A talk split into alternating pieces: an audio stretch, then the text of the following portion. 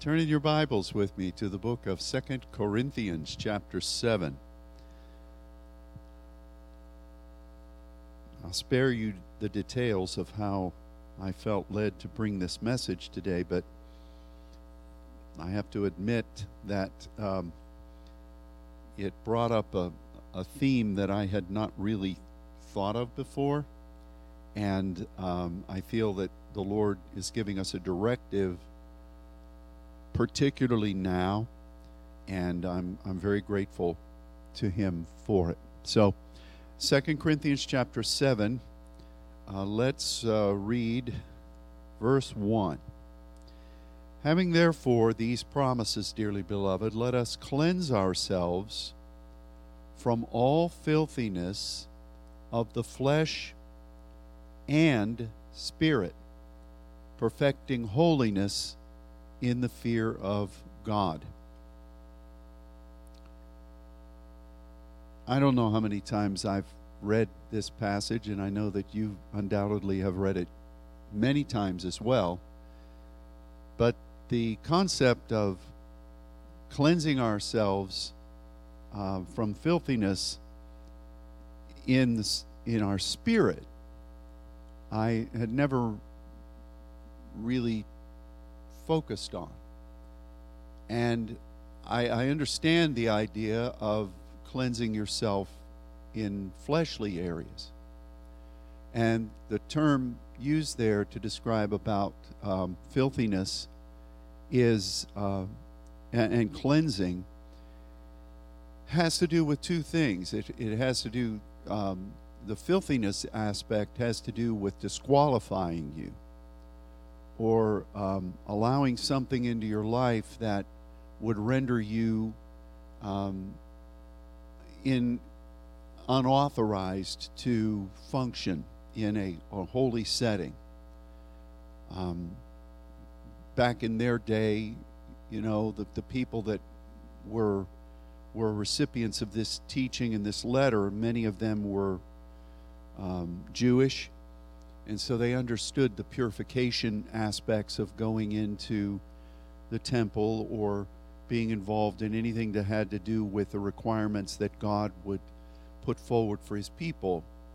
And it was a very elaborate detail concerning how you make yourself ready for that. So, filthiness here has to do with not being clean in order to function with God.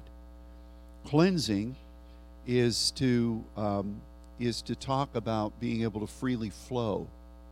We've talked about unclean spirits, how they block, how they hinder, how they corrupt, how they they uh, in the demonic realm are intent upon seizing momentum or to cut off supply. And the, the objective of the first part of what Paul wrote here in this first verse was you need to be flowing for the Lord.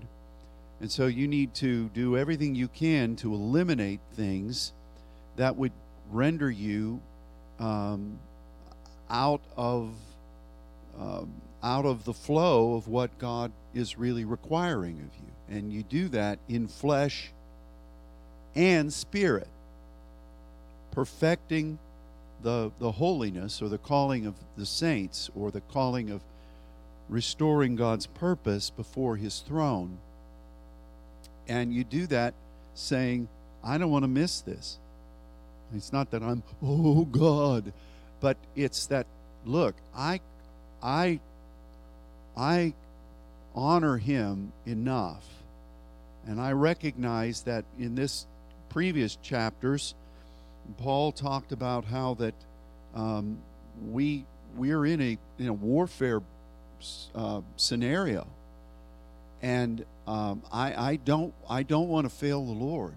I, I want to fulfill everything that He has ordained for me, and you know we we have this same kind of feeling. A lot of times people struggle with what it means to fear God, and yes, there's a there's a heightened measure of respect and a knowledge of whom you are really before.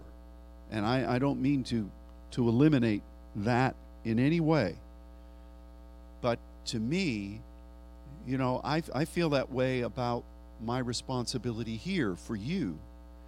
Um, if something's not functioning in this house, or if something goes wrong and it, it threatens to hinder what we're supposed to be doing, there's something that kicks in with me that is just not going to rest until that's eliminated or that function is is restored and I may not look like it, you know, I've got the wooden Indian, the smile on my face or whatever, but deep inside, I'm striving to get things back to where they should be. Why? Because I have a responsibility for you, I have a responsibility for the zeal of this house, but ultimately it's for God. So to me, that concept of fearing God when you have a responsibility is not something I take lightly.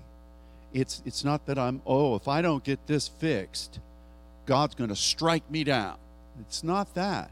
There's just that that innate, internal, from the foundation of the world, understanding that I have responsibility for this. I'm not going to become some kind of a tyrant with it, um, but but that that idea of fulfilling the walk of the saints is something that I'm just not willing to uh, abdicate or abrogate. And, you know, we, we spoke about uh, the power of agape and how we have to keep our hearts and, and our passions focused on the purpose of God. And we pursue that with everything that we are. That's the greatest gift, according to what the scripture says. And I can understand why that is. And if you're before the same God, you can't you can't really separate the agape from this concept of the fear of the Lord. So I want to fulfill what God has called us to be, what, what He's called me to be. And so if there's anything that is going to eliminate my ability to to stand before him or to function adequately before him as I'm trying to do these tasks. If there's any filthiness, if there's anything that I would allow that would maybe not just disqualify me, but maybe hinder me, maybe take me out. And much of that is on me. I mean, I don't think there's any demon in hell or anywhere else that could come and make me not serve the Lord.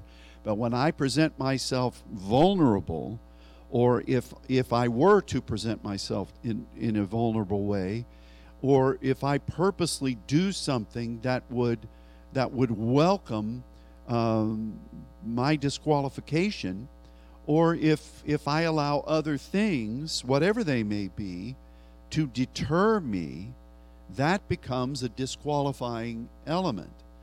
And but but to me, it, it has to do with the flesh and spirit. Now I can understand, you know, Dennis was talking about the mind. Yeah, there's a lot of verses about that, and we need to watch over ourselves. And there are things in the physical nature that we have to watch over too. But did you ever consider that there may be something that affects your spirit? That you need to do whatever you can, do your diligence to be pure in spirit. You know, the Bible, Jesus talked about blessed are the pure in spirit. And uh, what do we, what, what can cause that influence and how? How can we rid ourselves of that kind of an influence? And, and I, I think that that goes for our physical, our, our, our existence in this body, but it also goes with what's going on in our home. You know, I remember, and from time to time, you know, we, we are called, not so much now because we have a, a group of people that have committed themselves to the Lord. But I can remember going into many different homes by people's request because there was demonic activity in there. And the first thing you do when you go in, first of all, you make sure that God's called you to go there. You're not for hire. You're not have have spiritual gun will travel. That'll get you in trouble. Um, but the first thing you do is after you know that God has called you to go there and the people are, are desirous of doing what God was wanting them to do, is you go about looking to see where there's any kind of a demonic invitation in that place. This isn't the theme of the morning, but you know, there may be some kind of a spiritual influence no voodoo dolls from Haiti or any of that nature, but there may be some kind of a spiritual influence that, that you either let your guard down or you've welcomed some other kind of other human spirit or some kind of concoction of your own that is holding you back. And you need to you need to not be not be fearful of it or not to go overboard but to just recognize look I don't want that in my house. And and I feel the same way here in this place in this systemi that God has given us. And as we go to pray you know, after we do any kind of election where we welcome the neighborhood in here, I'm I'm in there the next morning not only vacuuming, but um, getting ready to put chairs down. But the first thing I do is lay on my face and declare the blood of Jesus and a cleansing.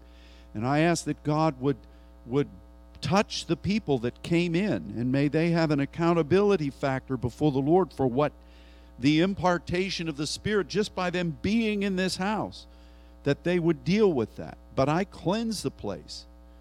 And um, I, I know that we need to recognize that there are a lot of spiritual influences, and it doesn't mean that in the world today, uh, and, and they seem to be more pronounced than ever. Um, and I think that's been ratcheted up since the Lord has turned the page on, on this, this measure of his timetable. But you can be influenced by that. I'm not saying that you're deceived. I'm not saying that you're, you know, that you're partnering with it, even though we got to watch ourselves but boy, I, I mean, I feel like, you know, we take a shower, hopefully, or a bath after we've been out and working in the yard, or maybe you. Uh, maybe you encountered something and you think, yuck, I got to wash my clothes after that, and I'm going to get in the shower as quick as I can. But we can walk through hell in the neighborhood, and we, we've got to go before the Lord and say, Father, if there's any filthiness that that if I stink of that stuff, cleanse me.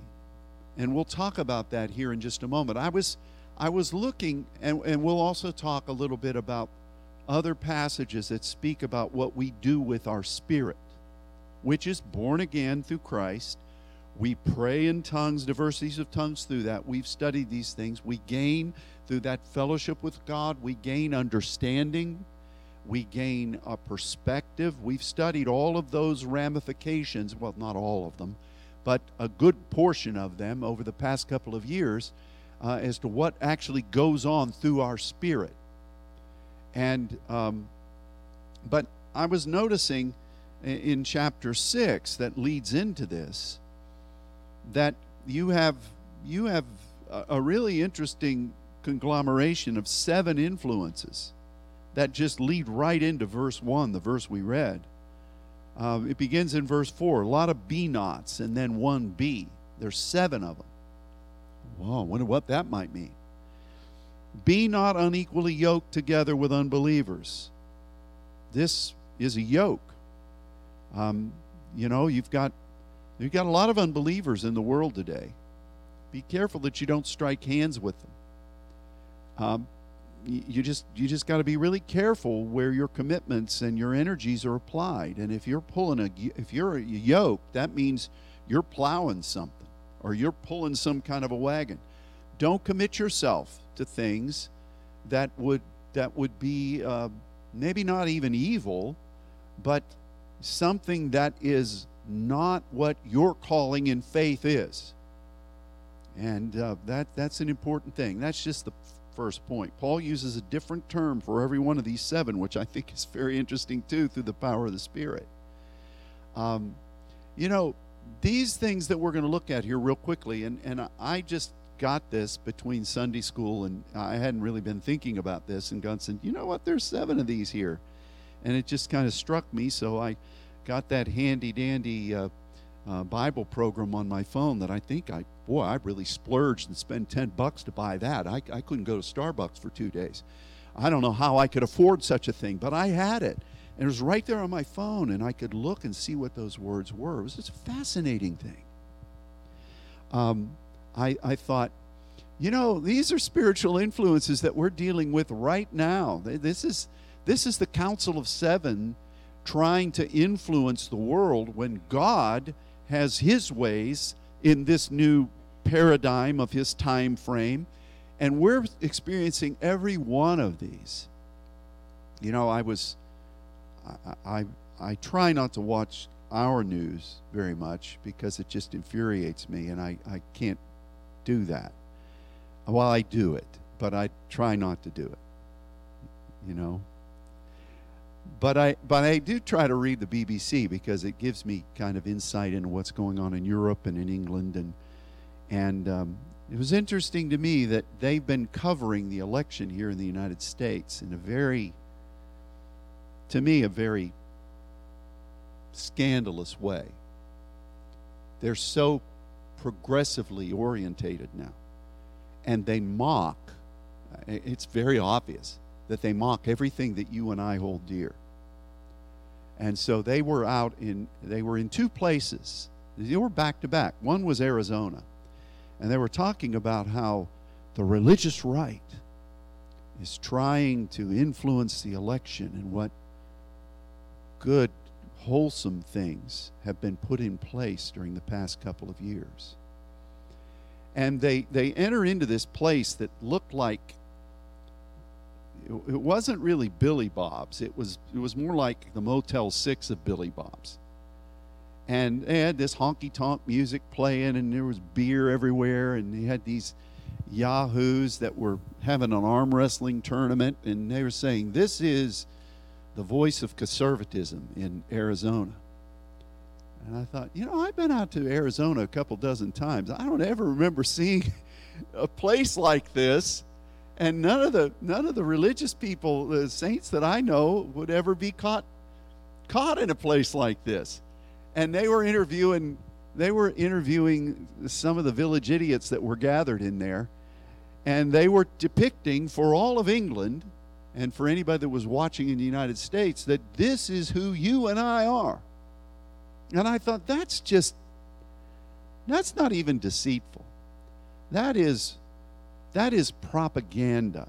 That is just wicked propaganda. So then not only did they go to Arizona, but then they come into the Holy Land. They go into Pennsylvania. And they're talking about how that I'm just saying I'm just saying. They're talking about the, the, the race between Dr. Oz and Fetterman. And um, I won't go too much there, but I, I've already got my papers to renounce my citizenships in Pennsylvania if, if things go the way it looks like they may go. Just joking. I want to have the spiritual authority there that God's given me as a son of the land there. But they were talking, they came into this group of Christians and these people were they were preaching the gospel, they were baptizing people, but they were also talking about how that we need to pray that God will restore this land to a, a, a one nation under God, which is our foundation.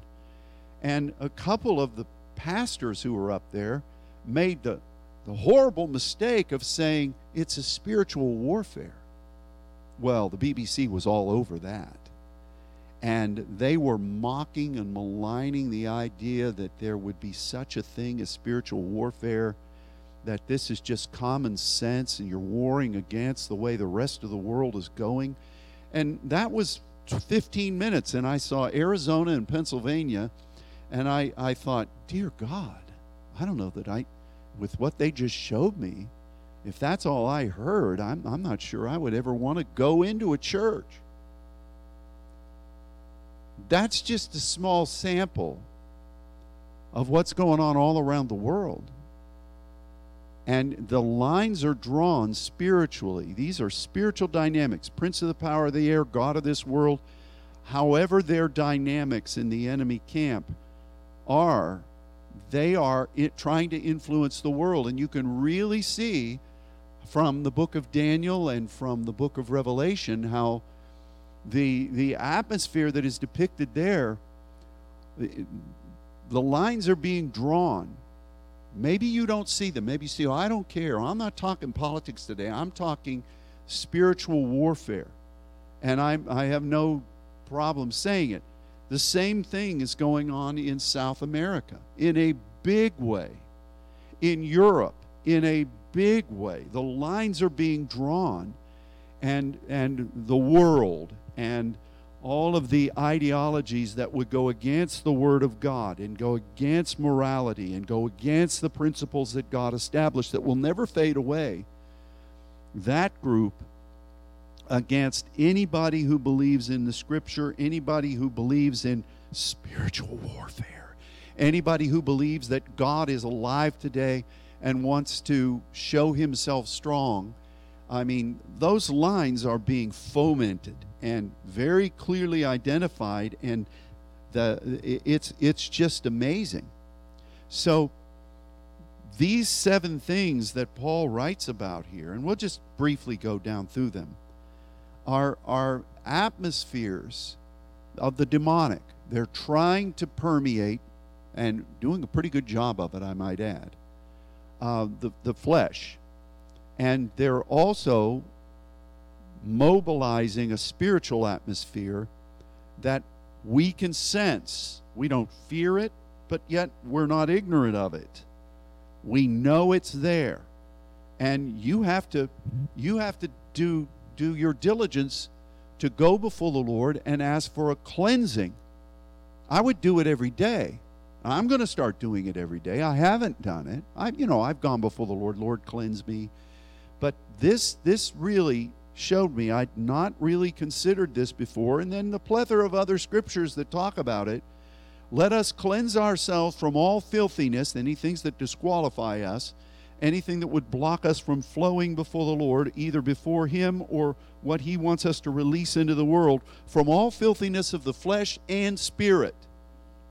Perfecting holiness in the fear of the Lord. We have a responsibility as saints for His holiness and we answer to God. It's an honor to serve Him. And uh, we want to perfect that. We don't want to come behind in anything. That is the main objective of our lives. And again, as, as was being so eloquently said in Sunday school today, we have to keep laser focus on that no matter what's going on. It reminds me of those prophetic words about withstanding confusion and keeping your eye on what the target is. You say, Well, I don't know what the target is. Yes, you do. What is your identity before the Lord? Whether you have a, a pulpit in front of you and you're, you've got a mic and you got to preach tomorrow, every day you represent the King of Kings. You represent his kingdom. You are an ambassador for Christ. And that's your objective. That never goes away. It never goes away regardless of what's going on in your life. And I know stuff happens. But that ambassadorship never goes away. And you got to keep your eyes focused. And again, I'm maybe one day when I'm writing memoirs, I'll talk about some of the nonsense that went on continually that tried to keep our focus off of the mission in this brief trip that we just took. But those words about keep your focus, of course, I didn't need those words to keep the focus because I knew that if I left there and we didn't accomplish this list of things that I knew God had said, that I was not going to be happy. But my focus had to stay continually on that. Um, but you know the point is is that i knew hey this is what the father said this is what he's prophesied this is what our responsibility is. And yeah this is really shouting out over here but i got to keep my focus right here no matter what's going on. And and so we have to recognize that there is an agenda right now to yoke you with something that is not of faith. What else does this say? Well look it says what fellowship has righteousness, righteous vision, with a vision that is not righteous? And that can be either no vision at all, or it can be some vision that is just demonically laden. And that's, uh, that's the word metoche, which is, means a community. It's, it's a community function. So, what's the difference between yoking? All of these are kind of close sisters, you know, they're all in the same family. You can see the similarities. But being yoked and being in this kind of fellowship are, are two different things, even though they can have overlaps. This word metoch is, is a word that means to be having commerce with and, and exchanging things with. And I'm not talking about preaching the gospel to them. I'm saying you're you're interplaying with them. You're familiar with their language and it's just such a part of you. You got to be really careful. You really got to be careful because you know life and death are in the power of your commerce and your tongue. And um, you know visions, competing visions, and boy, are there many of them today. There's the vision of the Lord, and then there's other visions. You know, be careful. I, I again, this just came, and I'm not preaching on this. I'm going to get back to the message here in a moment, but let's just consider these words. Uh, what communion has light with darkness? Here's our word koinonia, which we talked about last week, which is partnership. So, so far you have a yoke you have this interplay of commerce and interaction uh, with other vision. It's not just being gracious to people, it's exchanging and intermingling visions. And that's, you can study this and meditate on this for yourself. You're pneumaticos people, God will share things with you. But here's a partnership with light and uh, between light and darkness. That's interesting too. You say, well, I don't know how these things can be. They're all going on right now. And they're all intent on drawing you off. Here's another one. Again, there's seven of these. What concord has Christ with Belial? And Belial, remember when we studied this and wrote about it, is the Antichrist spirit. The same the same restrictions that are put on Belial in the Old Testament are almost verbatim repeated about the Antichrist in the New Testament. And concord is symphoneo. It's interesting. Only the Spirit could use seven different words here, very, very uniquely chosen to describe different variables of the enemy pursuit. What part this is interesting too, hath the believer with an infidel, somebody that not only isn't walking in faith, but is doing everything they can to disrupt and dismantle the objective of faith. And part here is meris, which means something that you have specifically been called to do. So this is going against what your assignment is uh, you know, it's it's interesting. There there are variations in how these apply, but they're very specific terms, and they talk about very specific strategies of the enemy. I think it's just so interesting because, you know, like Concord, Koinonia, the, the partnership with Christ. You're be a joint heir with Christ. You're supposed to be Christ like, which is a son who's anointed by the Father to fulfill something that is his mission for you. And that's your partnership. But don't go off and partner even even a little bit with somebody that is totally against that. I mean, it's just interesting to me. This is a demonic spirit, this Belial Antichrist business. And, you know, but yet, sometimes Christians can just be duped and they're just dancing right along with it. I don't understand it. I mean, there should be some red lines. There should be there should be that goes off in you if you get anywhere near partnering with the enemy. But some people just disconnect that alarm system and think, well, I, you know, I can step over into this because I like this person here. They, they're a person of influence. You know, they can help my career. I like the way they smile. I might have a future with this person, or whatever you think. It's amazing to me the things I've heard. Amazing to me. It's just uh, these demonic strategies are so pervasive. And you uh, what's at stake? Your very soul is what's at stake.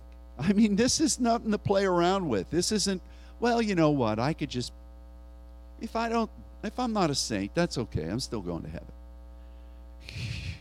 You know, the Bible says nobody can pluck you out of your hand, out of his hand. It doesn't mean you can't jump out. It doesn't mean you can't go to the end of the finger and do a deep dive into some other nonsense you don't need to belong in.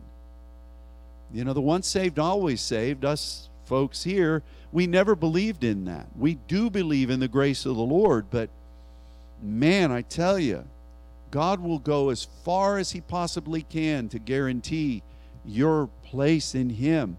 But once somebody goes over into the demonic, willingly, your you, your case has now gone into a different court, and it's not as easy to get out of that. Say, "I'm sorry." It's not as easy to get out of that. I mean, when you read things like uh, like other epistles write about, like in the Hebrews, in Hebrews, you know, you uh, it's impossible that all those impossibles, you know. Some people like to just erase that out of the scripture. But those who tasted the, the things of the world to come, the power of what's there, going into the deeper things of the Spirit, if they turn away, how do you justify that? You just rip that out, or you when you get to that page, you just and go on to some other great thing about coming boldly before the throne of grace. There are warnings in Scripture. You really ought to read them sometime especially in these days. I'm not trying to scare anybody, I'm not preaching some off the wall doctrine, but this stuff is is pertinent for every moment of our lives today. The enemy has ratcheted up. He's got a hold of all the media just about. Uh, he's got a hold of as many people in politics as he can get, and they're just making decisions that, in some ways, are just, oh, I'm stunned. I, I, I, I, you know, there's so many illustrations of that. You just hear it and you think, what is this? You know, you heard about this little girl in, in Ohio that was uh, in, in, uh, in the, the girls' locker room. And in comes this guy, 15 year old, who is associating himself as a transgender student, but he still has all the parts that all the boys have. And he's walking through. Well, this girl's scandalized as she should have been. All the girls in that room should have been. So she she goes to the principal in some way and says, "You know what? This made me very uncomfortable." Well, they suspended her from school because she wasn't she wasn't as caring and loving as she should have been. So then her dad helps her cause and he was a coach at the school, and they, they got rid of him. Now, who would think of such a thing? But that's everywhere today. So they, they brought a lawsuit. It's in the play right now to say, look, and then the school started backstepping quicker than a, you know, the a country hoedown. But these things are everywhere. That's just one thing. I'm not hard. I, I could give you dozens of them, and you got to you you got to be aware. You got to stand for what purity is. But those kinds of things are active. It's the the the deconstructing of morality and society as we've known it. And if you say that, then you are any number of things bigots, racists, misogynists, any kind of other ist you can think of. This is all part of the demonic strategy. And anybody that stands for what the word says, you're not beating somebody over the head with it. But if you just believe otherwise, you're in the crosshairs. And these things are what we're dealing with. And it's all setting the stage for the time when you can read, you know, somebody that's preaching righteousness on the street corner, when that person dies, the whole world is celebrating. They're giving gifts to each other. How can that be? I always wondered that. Well, I can see it now. You know, I, I can see it now. Because what we believe is a threat to the enemy. And he's trying to depict you as being some kind of a homegrown kook. I'm choosing my words there. I didn't choose them very well. But Paul is listing these things, and let's let's keep looking. I'll finish this. This was wasn't the message at all. Forgive me. Um, so then, what's the next word? Um, what agreement? What agreement? hath the temple of God. I mean, that's just the dwelling place, the, the, the point where you are communing with God, where you're giving yourself to Him. That naos is not necessarily a structure, it's a place where you are communing with God, with demons that people commune with. An agreement there is katatheme, which means what has God given you to do in this place?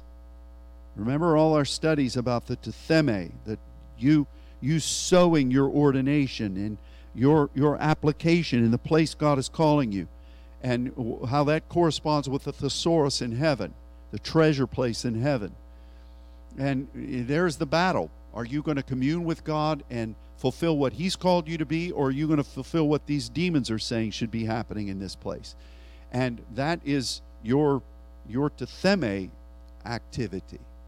So what all those be nots, and then this be, um, which is kind of a be not. Wherefore come out from among them and be ye separate, says the Lord. Don't touch the unclean thing, and you're going to be in commune with me, and I'll be a father to you, and you'll be my sons and daughters, says the Lord Almighty. What is this be separate? You look at it, you'll see that it's a derivative of horizon.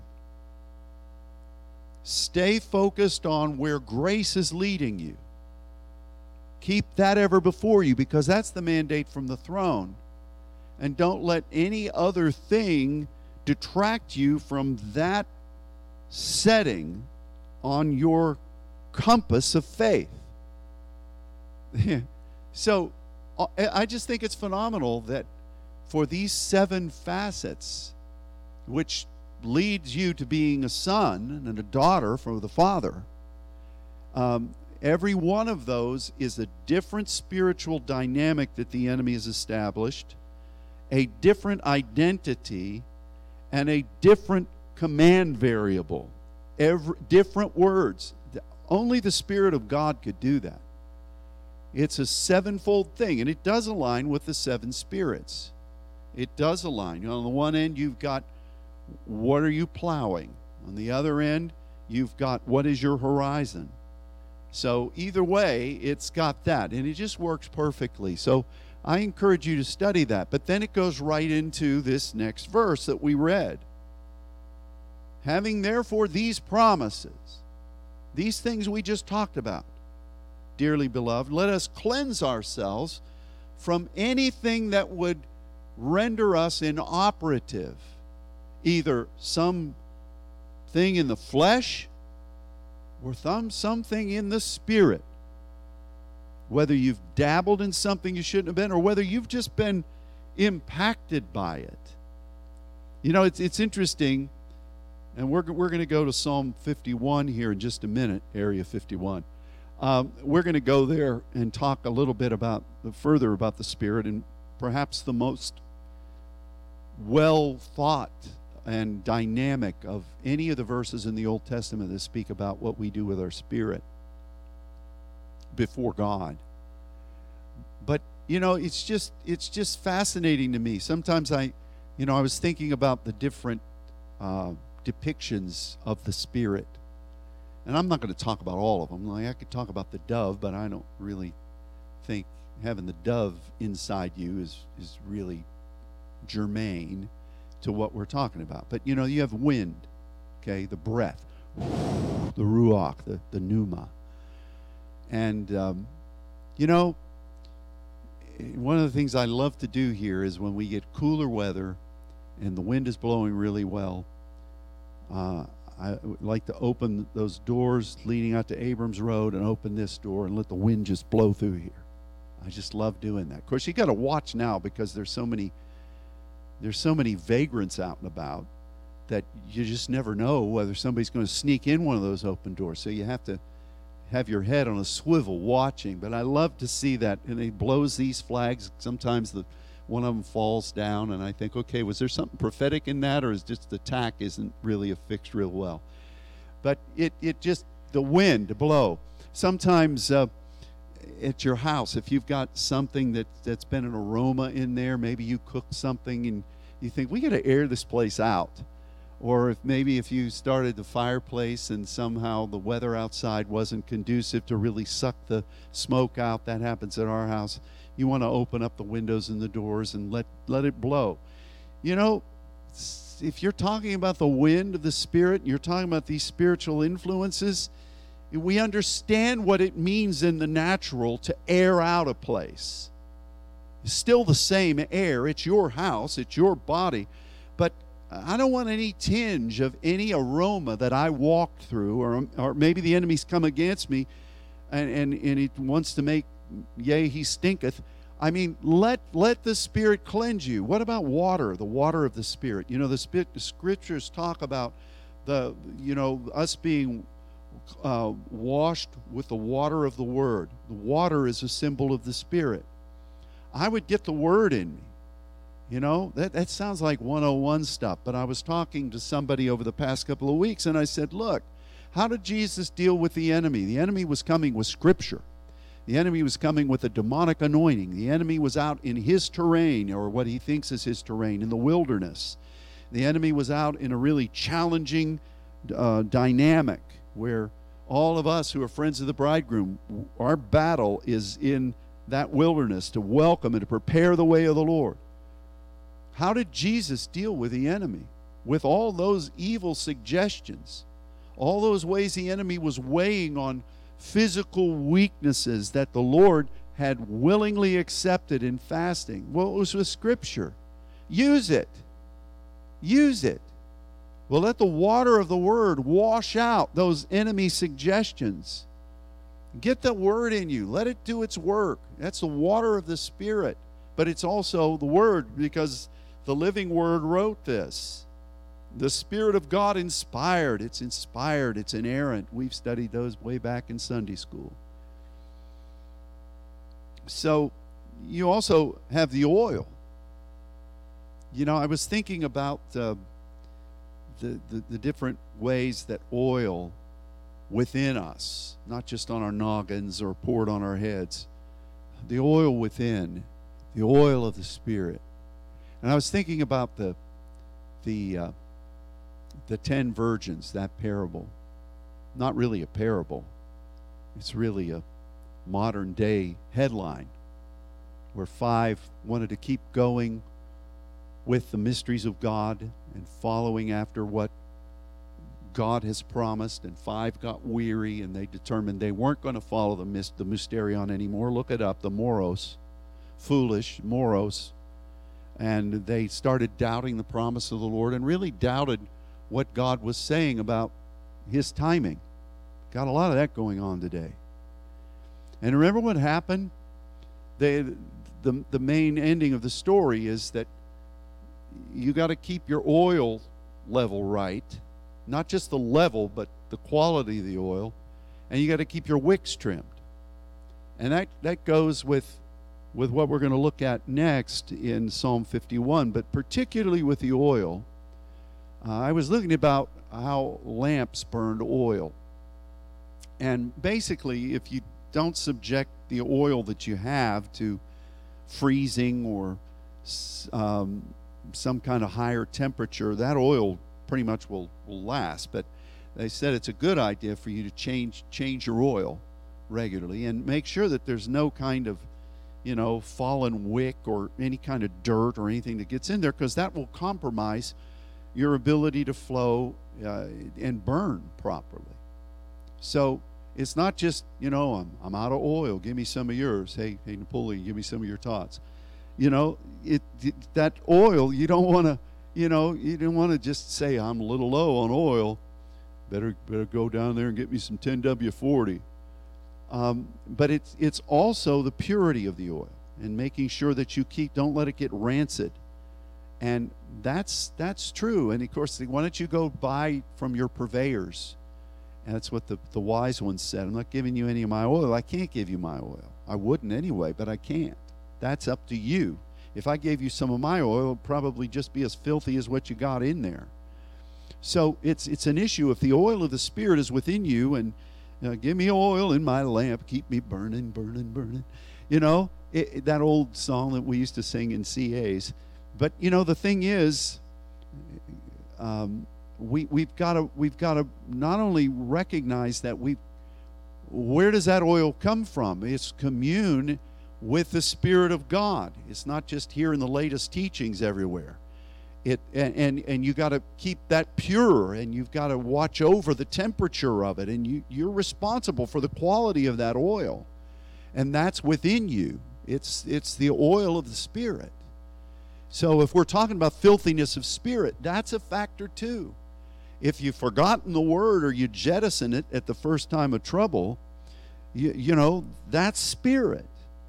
If if you if you need to be praying in tongues and communing with God and the breath of God blowing in you, that's spirit. And if you by some chance are not doing that, then maybe there's a bit of filthiness that could have permeated you, and that's going to restrict how you flow with the Lord. Does that make sense?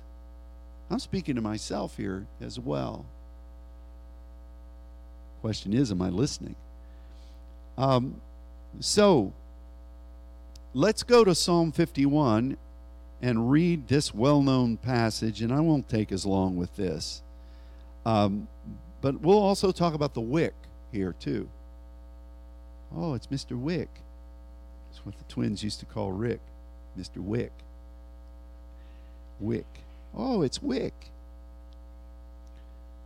Um, Psalm 51, 10. Now, we know the backdrop of this. You know, Nathan came and talked to David, Bathsheba. No, no, no. Well, you don't have to be looking at a woman bathing on a roof to have this apply to you. I mean, some people just read the disclaimer at the beginning and oh, that doesn't apply to me. Well, it, apply, it applies to all of us because David is talking about the mechanism of what's going on inside him. And it goes right along with the filthiness of flesh and spirit. So, create in me a clean heart, O God, and renew a right spirit within me. Let's talk about those. Renew a right spirit within me. What does that mean? Well, create here is a familiar word to us. It's the same word that was used when God created, in the beginning, God created heaven and earth. And it means to have a, have a, um, an intent, and it, it has to do with the shaping that God uh, formed. It has to do with how He has built up and, and uh, and uh, wanted things to be in regard to what his intent is. It's an artistic kind of a thing. So David says, Create in me a clean heart. And again, clean here, this is very familiar to what we just read, is ceremonial, ceremonially clean. This word clean here means can you function in the temple or the tabernacle? I think that's interesting. So he's asking for his heart which is the steering wheel of your life. It's where, by the contribution of the mind, the emotions, your, your physical desires, and you say, okay, I'm going to bring all these into submission, and this is the way I'm going. This is where I have set sail for. So, well, that should be toward God. And that should be in accordance with what He created me to be. That's what He's formed me to be and what He wants to accomplish. So, let me have no hindrance in my heart so that I can fulfill what you want. That's what created me a clean heart is. It's not, well, you know what? This old this old heart of mine, get it out of here. Give me a new one. You know, I want to change I want to exchange this heart for another one. Your heart is what it is. It's either serving God or it's not. Create is aligning with what God made you to be, what He intended from before the foundation of the world, but definitely at the foundation of this world. And you want to be have nothing that would hinder your ability to represent Him. That's what David is saying there in create in me a clean heart. O Elohim. And renew a right spirit within me. Renew is to repair, to augment, to reconfigure what has gone awry, to put things back in order, and a right spirit This is not our word for righteousness. This is a word that means to be at attention, to be uh, a, an upstanding individual, erect before God. And that, to me, talks about what a wick would be. To me, I mean, I, I don't, I, sometimes when I get up in the morning, I'm telling way too much. You know, I try when I get up really early morning and I have to go and shower, I try not to turn any lights on because I don't want to wake somebody else up that's anywhere near trying to sleep. That wouldn't be good. Then I'd have a whole new kind of cleansing. Um, so I've got this candle in there that I burn by the shower in the window. It's really nice. It's really quaint, you know. So I light this thing up. And and I've noticed that if somehow that wick droops over into the wax, it didn't light very well. And so I'm in there in the dark. I sometimes grab the candle and I go across the house to the kitchen and then I dig that wick out and make it stand up straight so that it can catch the fire. A droopy wick. That would have been a good sermon. Mark, you could write a book, Overcoming a Droopy Wick. And, you know, but you got you got to be upright. You know, if you want to make your wicks trimmed and ready, and part of that wick business is, of course, if something's burned and it, it's not really willing to catch a new fire, you got to snip that off too. You got to, as Barney would say, nip it, nip it, nip it in the bud. I think that was also in the book of Hezekiah. But, you know, you want to snip that off. Any yesterday's burning, and you want to make sure that it's standing upright before God. So you're saying that you want your spirit within. This is the scripture now. Renew a right spirit within me. It's talking about your spirit being sensitive and not relying on yesterday's burning and not drooping over because you just give out you know, you always want to be aligned. This is what David is saying. He's really revealing what it is that it means to be partnering with God. He's talking about the heart and the spirit. Restore unto me the joy of your salvation. Rejo- restore there is shub, and that's repentance. That's the Old Testament metanoia. I never metanoia I didn't like. Um, so you got um, restore the joy of deliverance. That partnering with God to bring that fervor, that passion to accomplish God's task. Turn me back to that. Have I gotten off course? Am I veering off into the gutter over here? Am, am I looking back or am I looking down? Am I looking at the waves? No. Get those blinders on and look to the joy. Restore it. And this is not that's I, what I know about these words, and you should too, that God can only give you the impetus to this, but He's not going to make you go the right way. You got to do it. But if you've got your heart right, you've got your spirit upright, then you're back on track to accomplish what the joy of the Lord, which is your strength, is before you. And then look at this one uphold me with your free spirit. Free here is abundant, no lack, overwhelming in its influence. And what's uphold mean? Secure me. Give me a confident footing. Bear me up so that I can lean upon you when your spirit is moving.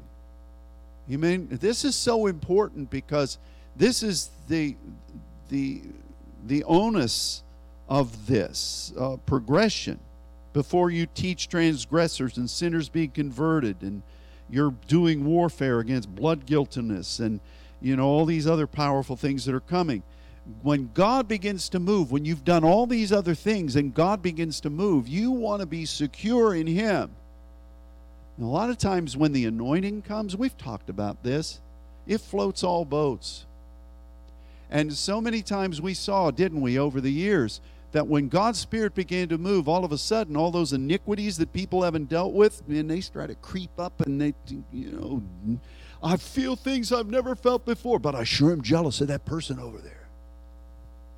Oh, I feel the presence of the Lord. If I know anything, this is God. But boy, it just makes me angry what they did. Didn't we see that? Of course we did. And so, if we get these other things right, then when God begins to move, it's like the table of the Lord. Why was the sop of bitterness there? God's given you His Word, your place in Him, commune with Him, the sprinkling of the blood. Wow. Why is that bowl of bitter stuff there in the middle? Because God doesn't want you mucking it up. you know, the enemy can't defeat His Word and the sprinkling of the blood, but your iniquities within sure can. And if you give place, if the anointing comes upon you and you're in the field of battle, where's the enemy going to go first? And I think that's a lesson for us as well when we've got to cleanse ourselves before the Lord in flesh and spirit. Boy, you know, the, the, the anointing that touches our purpose is so mighty. But the twisted purpose that hasn't been submitted to God or hasn't come online yet that can be worse than a legion of unclean spirits. And you know, you see that. What what's the thing in your life that's vulnerable? The unfulfilled promise. Your biological clock. Your desire to purge loneliness from your life and find that man or that woman who would bring fulfillment to you. Any of those weaknesses? I'm not happy with my job. I need more money. Is that a weakness?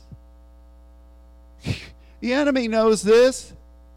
I'm not giving him too much credit, but if I know it, you can be darn sure the enemy knows it. You got to get that girded up because that's right where those arrows are going to fly. You know, and it doesn't mean that you have to be Superman or Superwoman or Captain Marvel or whatever you are. Hello, Levi. Am I doing okay, buddy? Um, he's watching Papa. Yeah, he's even waving. You know, that's that's the challenge, because you know, I, I could give illustrations of this. Again, it's memoir time. Nobody in here, but I can tell you from firsthand testimony that principalities are active in trying to recruit the very elect. And they go right for the area that is not submitted to God. Some unfulfilled thing. There are other areas where, um, on a lower level, but it's same demonic core, where people are being offered things and other parts of weakness are there. These these are happening in, in the recruitment of what I think would be the enemy's version of the saints. It's happening. I'm not making this up. I can give you uh, well, I won't. But I can give you personal illustrations that this is happening. And there are there are whole structures of training. Um, and they, they, they don't say it's the demonic. They say it's the spirit realm. You know, it's the same old Richard Rohr stuff that we talked about, where God is everywhere. He's in every one of these religions. It's the cosmic Christ. Well, the demonic comes and says, you know, we're we, we're either uh, um, we've either been um, you know your opinion of who god is is really wrong. He's just a tyrant. He booted us out. We're god's too. It's either that or you know we really are the angels of the lord.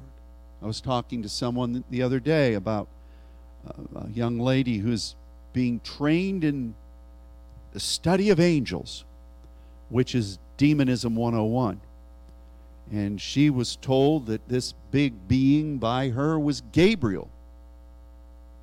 And I thought, I remember uh, Senator Bentsen. I know Gabriel, and you're not him. Uh, remember that from the Dan Quayle? Some of you, some of you kids are too young to remember uh, when they were debating the vice presidential debate many years ago. Um, it, the enemy is active, and they're he's trying to train people in how to move in the spirit realm, and and it, to some they're saying they're really God. I don't see how these people could think they're God, but it's godly. But what do, what do people know? They're they just sometimes they're just dummies. Um, so the point is, is that we're dealing with these things. And the main thing that I felt this morning was this business about as the enemy is so active in the demonic realm, we need to not be afraid of it, but we need to regularly go before the Lord and ask that if there's anything that has permeated our spirit or anything that has caused the spirit of the Lord within to be hindered, that let it be cleansed. And again, I would not I would not dwell in fear or some kind of angst. But just know that it's a factor that the scripture says we should be, be functioning in. Well, our, our, our, our spirit should be cleansed, functional. Our spirit should be renewed, brought back into alignment, and made to stand clearly for the fire of the Lord to burn upon. There are influences that are trying to remove that. So whether it's either by your circumstances, you to take a good look in your life. Are there things that are keeping you back from that? You know, it might not just be, we might say, well, you just don't know what my life's like. Honestly, in this discussion, it's not a matter of what your life's like. It's a matter of what influence that's created in your atmosphere, in your house, and in your life. And you have a responsibility to take care of it. It doesn't necessarily mean that those circumstances are going to go away right now. But if you stink because of it, open up the window and let the Spirit blow through and make sure that wick of yours is aligned and let the light of the Lord be there. That may be your salvation in the midst of that scenario. But you can't expect God to do that for you. You have a responsibility to cleanse.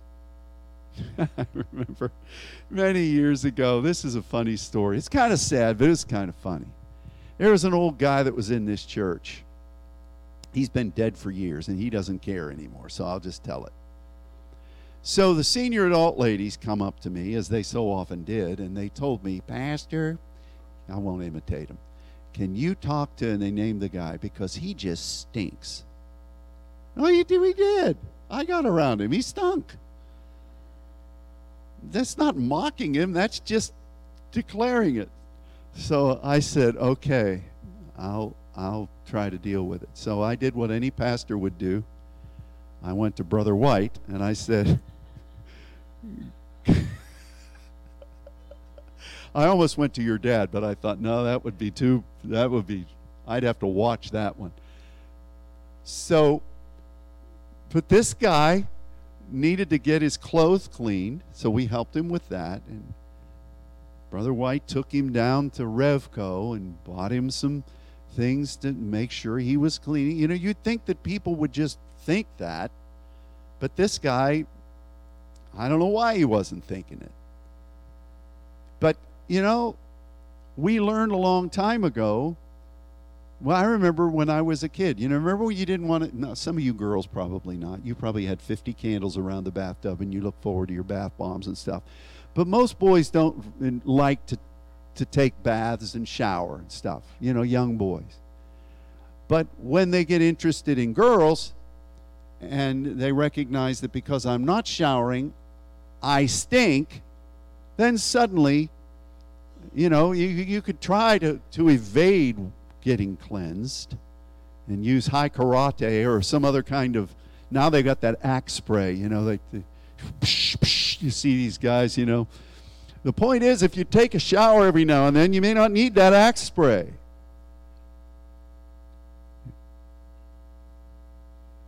Sandra, this message has gone wheels off. Ever since Hezekiah was invoked earlier, I've just been downhill. Well, we understand the need to be clean. I mean, if, if in the natural, we have a need to be, we're, we're going through a lot of dirty spiritual influences, wicked things. And there are smells in the spirit realm. I'm going way off now. Remember when we used to encounter early on what we knew was the Beelzebub influence? And sometimes you'd walk through here, there wouldn't be anybody around, and you'd smell just the most foul thing. And I said, Lord, what is that? Is there a rat that's dead up in there? You know, here I am as a pastor. I'm thinking, well, I've smelled that before. Not this stuff. And the Lord said, it's, it's Beelzebub. That's what he that's what he emits in the spirit realm. Some of you felt it. I mean, I even got Ken McClure gave me a can of spray that he made this label on, Beelzebub spray. I've got it in my office almost if I know I'd have laid it right here. Um, but there are aromas in the spirit realm. Do you ever wonder why our prayers as the saints are as incense? You ever wonder why incense d- depicts the four d- dimensions of prayer? Why it's a pleasing aroma in the in the nostrils of God? Do you ever wonder about that?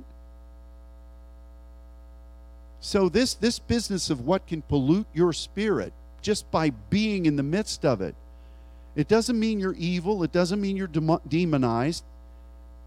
You know, people don't want a stinky person in the house of God.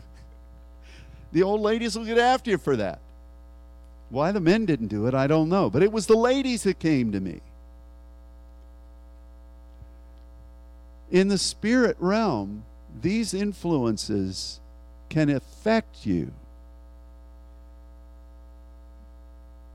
Cleanse yourself. Use the blood of Jesus. Use the water of the Word. Use the fellowship with God where His fresh winds are blowing. And recognize that you're in the world, but not of the world. These are spiritual influences. Renew a right spirit within me. I, I never really would have thought to link this, the, the 10 virgins and Psalm 51 and 2 Corinthians 7, but it, it's, it's all the same dynamic in the Spirit. So, how about all of us? Where are we? We have got to answer that before the Lord so that why? So that we can function before Him clean hands, pure heart. There are lots of other verses. Renewing the mind, that's important too. It's vital. Keeping your emotions in check, that's vital. But this business of the spirit, whew, we've got to be, we've got to recognize that there is a spiritual war, regardless of what the BBC says. And it is, it is every day in this nation, especially these next two days with all the lies and the strife and the wicked uh, the wicked influences, every evil work. Go I'd go before the Lord every day, even at night, and say, Lord, search me. Try my ways. See if there's any wicked way in me. Purge me.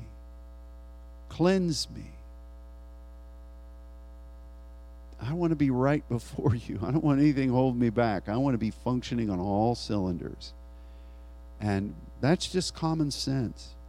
That's just spiritual sense. Wash me thoroughly from my iniquity, cleanse me from my sins. That's Psalm 51 2. So, as this service ends, I'm going to pray over you. But I would invite you before you leave to go back to the youth room, just wander back there, and just pray that God would cause his spirit to be so vibrant in that place that when the election judge and her crew come tomorrow to begin to set up things, that they would feel the presence of the Lord. And that as people come in here, regardless of what, um, what their personal predilections are or which side of which team they're on, uh, spiritually or otherwise, that the Spirit of the Lord would encounter them and that they would encounter the Spirit of the Lord. And and um, let the let the Spirit be moving so powerfully through this place that they would be overwhelmed. I'm almost done. I remember one of the visions, many of the visions that we received for what God was going to be doing in the, the great move of the Spirit that is marking the days that are immediately ahead would be that entire neighborhoods would encounter the presence of God and not really know what to do with it, be searching for answers. Let that begin here. Let that begin with the hundreds of people that are going to come in here to vote one way or the other on Tuesday. This is God's house. This is His esteme. We, at the cross of Christ, He bought and paid this, for this thing. You've been made as ministers in that. So let's cleanse ourselves through the power of the Lord in our flesh and in our spirit. And then let's go and minister that and welcome that. It's exciting. I'm grateful for this. Well, Father, this rambling sermon on this time change day, I, I join with my brothers and sisters, and we would ask, first of all, for our own lives, if there's anything in our flesh or anything in our spirit, anything in any other part of our capacities that would be that would be not what would be acceptable to you. May we be cleansed now by the power of your Spirit, by the power of your word, by the power of your blood by the water of your washing, by the wind, by the oil. Let us be absolutely fit for duty before you. Cleanse us. And if in any way we partnered with a droopy wick or any other thing that I joked about, forgive us of that. And let us be right. And as we go and minister on behalf of this dwelling place of your spirit, may your presence be an overwhelming inhabitant of this house. This is your house. We called this by your directive the Father's church. Let it let your spirit be so strong in that youth room that when these people come in, they, they'll just be pressed to receive. We're excited about that. We love you, Father. Use these people. Keep these people pure. Keep these people on the front lines of what you want. And let us fulfill everything you created us to be, that we would be cleansed physically, mentally, spiritually. We thank you for it, Father, for we ask it in Jesus' name. Amen. All right. Well, thanks so much. I know it's late today. It's 1 what time is it? It's 140? That can't be right. Is it really 140? What's 1240? Well, that one donut, I'm going to get back there real quick. All right. Before you go, go back there, okay? God bless you all. Thank you.